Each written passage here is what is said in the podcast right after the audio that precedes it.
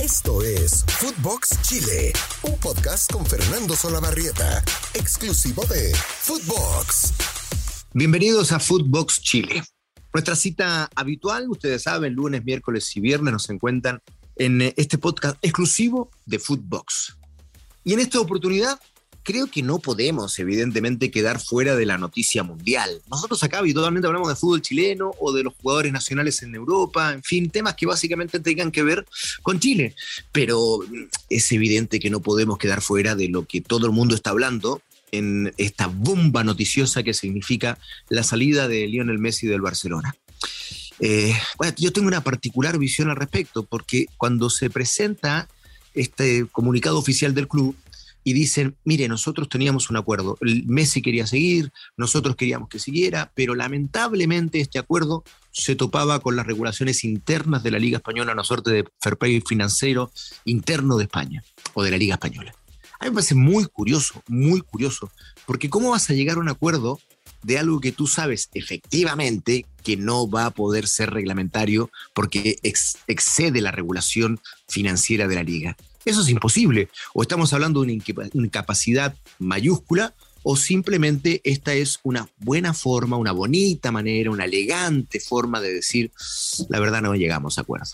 Y eso es lo que, eso es, lo que es. Ayer ya se especulaba eh, efectivamente que eh, Messi no quiso bajarse un 30% más el sueldo de lo que ya se había bajado, ¿ah? ojo, ya se había bajado, pero necesitaban que se bajara aún más salario que en algún momento fue más de, de, más de 100 millones de euros al año, ¿no? No es que tampoco Messi eh, lamentablemente tiene problemas económicos, entonces no puede bajarse. Pero bueno, nadie se puede meter, me parece muy feo que uno se meta a los bolsillos de otro y si alguien no quiere bajarse su salario, por más que haya ganado muchísimo dinero en Barcelona, este es problema de él y tiene el legítimo derecho de no hacerlo. El hecho que para mí eso es, no es otra cosa esto de que llegamos a un acuerdo pero la liga no nos permite, es mentira esta es una buena y bonita manera de salir del Barcelona, eh, no diciendo que en realidad no llegaron a un acuerdo económico. Messi, que debutó un 16 de octubre del año 2004. Tengo la suerte, me voy a agrandar un poquito muchachos y muchachas, de haber hecho el debut. En aquella época trabajaba en Televisión Nacional de Chile y estuve en el relato del día en que debutó Messi. Y fue, fue muy especial, evidentemente. Ya teníamos algún antecedente de él, eh, pero apenas entró a la cancha se mostró de qué estaba hecho. Bueno, a partir de allí jugó en el Barcelona 778 partidos e hizo 672 goles. Consiguió 35 títulos y además hizo otros 76 goles por Argentina, con lo cual totaliza hasta ahora 748. Sí, sí, sí, tranquilos a los ronaldistas, ya voy a dar el dato. Bueno, Cristiano Ronaldo, paréntesis, para aquellos que están en la disputa de Cristiano Ronaldo, Messi, Messi, Cristiano Ronaldo, bueno, efectivamente Cristiano Ronaldo tiene más goles todavía que Lionel Messi, dos monstruos de esta época impresionantes. Lo cierto es que Messi, con esas cifras, se despide del el Fútbol Club Barcelona y lo más probable es que vaya al París Saint Germain. Pero en razón de Lionel Messi, que es la noticia mundial y la que estamos comentando y la que, insisto, para mí simplemente no llegaron a un acuerdo, se me ocurre desprendernos en razón de los goles a lo que sucede en el fútbol chileno en su campeonato nacional y que viene sucediendo desde hace varios años. Cuando la selección chilena dice no tenemos gol, no tenemos gol, ¿qué es lo que nos ocurre? ¿Qué pasa con el fútbol chileno que no hay gol? Es súper simple, es súper evidente, lo que pasa nadie lo quiere ver porque hay un negocio detrás, yo lo entiendo, pero hay que criticarlo. ¿Qué es? Que la mayoría de los nueve en el fútbol chileno son extranjeros. Casi todos los equipos traen delanteros extranjeros para jugar en esa posición. Entonces, ¿cómo quieres que un chico se desarrolle? Es más, hay un tremendo ejemplo hoy, hoy mismo. Colo Colo está viviendo el mejor momento de Iván Morales, un chico que era un gran proyecto y que se empezó a desinflar, a desinflar, pero que aparentemente este año logró remontar el vuelo y está viviendo su mejor momento. Tanto es así que Iván Morales es hoy el tercer goleador del campeonato con ocho goles porque para variar, la tabla de goleadores está llena de, argentinos o extranjeros, ¿no? El primero es Joaquín Larribel con 11 goles, después viene Gonzalo Sosa con 9, un muy buen delantero de Melipilla, y después aparece Morales con 8, y después Fernando Sanpedri, que también la está rompiendo con 7 goles en estas primeras 15 fechas, 14 fechas del campeonato. Entonces, El tema es que Colo Colo dice, bueno, Morales está viviendo un muy buen momento y debajo de él viene Luciano Regada. ¿Se acuerdan de él? ¿Lo tienen? ¿Le suena? Claro, fue llamado a la selección chilena para jugar Copa América. Apenas tiene, no sé, 70 minutos en primera división, pero tiene tantas condiciones este chico que Martín Lazarte se lo llevó a la Copa América, siendo suplente de Iván Morales. O sea, en resumen y en conclusión, Colo Colo tiene dos proyectos de nueve extraordinarios, como hace muchos años no tenía Colo Colo. Bueno, ¿qué pasa?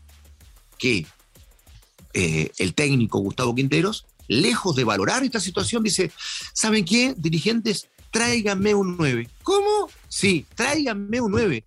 Pero ¿cómo si tienes a Morales y tiene a... No, yo necesito un 9. Y de allí es que viene esta noticia y esta negociación que va avanzando cada vez más para traer a Moreno Martins, el delantero capitán de la selección boliviana, que me parece un muy buen jugador si nadie lo discute. Pero ¿para qué lo trae Colo Colo?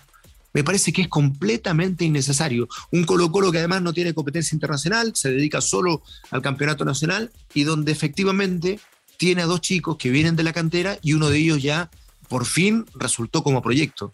No entiendo, no entiendo. Pero este es un ejemplo de cómo se viven las cosas en el campeonato nacional. Usted dirá, ¿por qué lo hacen? ¿Quieren perjudicar a los chicos? No, de ninguna manera, obviamente que no. Pero hay negocios detrás, y los representantes de jugadores que ya tienen cautivos a muchos dirigentes, ¿de qué manera? Bueno, comiéndole la oreja, digámoslo de, forma vulgar, y convenciéndolos, no es otra cosa. Y aprovechándose un poco, no aprovechándose, tal vez no e, es un negocio, yo lo entiendo, y los representantes tienen que empujar hacia allá, pero también eh, juegan y les se les facilita todo por la ignorancia de los dirigentes. Dirigentes que provienen de sociedades anónimas, que son muy hinchas de su club, pero que de fútbol saben bastante poco, entonces terminan cayendo en este tipo de contrataciones, no terminan mirándose al futuro y en definitiva la mayoría de los jugadores que están ocupando esas posiciones son extranjeros, ¿no? Porque ahí hay un negocio. Vender a un 9, vender a un volante ofensivo es lo que mejor te rinde en términos eh, financieros de un negocio de representación de jugadores. Y desde esa veteda se entiende, nadie lo critica. Si lo criticable es que los dirigentes no defiendan el patrimonio más importante de los clubes, que es su cantera, y que Colo hoy día, Colo Colo que históricamente ha tenido grandes delanteros provenientes de la cantera, hoy se abra la opción de tapar a Morales y a Regada para que venga Moreno Martins. Un delantero muy bueno, pero que ya está por sobre los 35 años y que realmente solo es una solución para el técnico. Le conviene más a Gustavo Quintero que a la institución.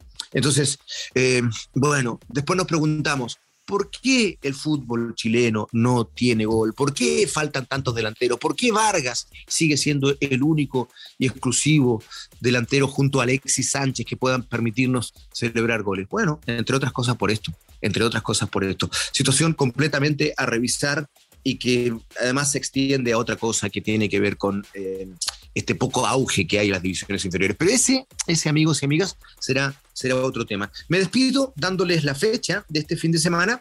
Eh, la fecha 15 de 34, ustedes lo saben, que tiene un muy buen partido eh, día sábado, juega Higgins con la U.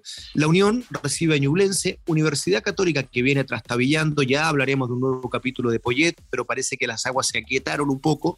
Bueno, Católica recibe a La Serena. Santiago Wander frente a Huachipato, Antofagasta ante Audax Italiano, Colo Colo recibe el día domingo a Curicó Unido, Unión La Calera frente a Everton, Cobresal jugará ante Palestino y eh, de esa manera se completa la fecha. Si le faltó un equipo, bueno, es porque este año el fútbol chileno tiene un campeonato donde el número de equipos es impar.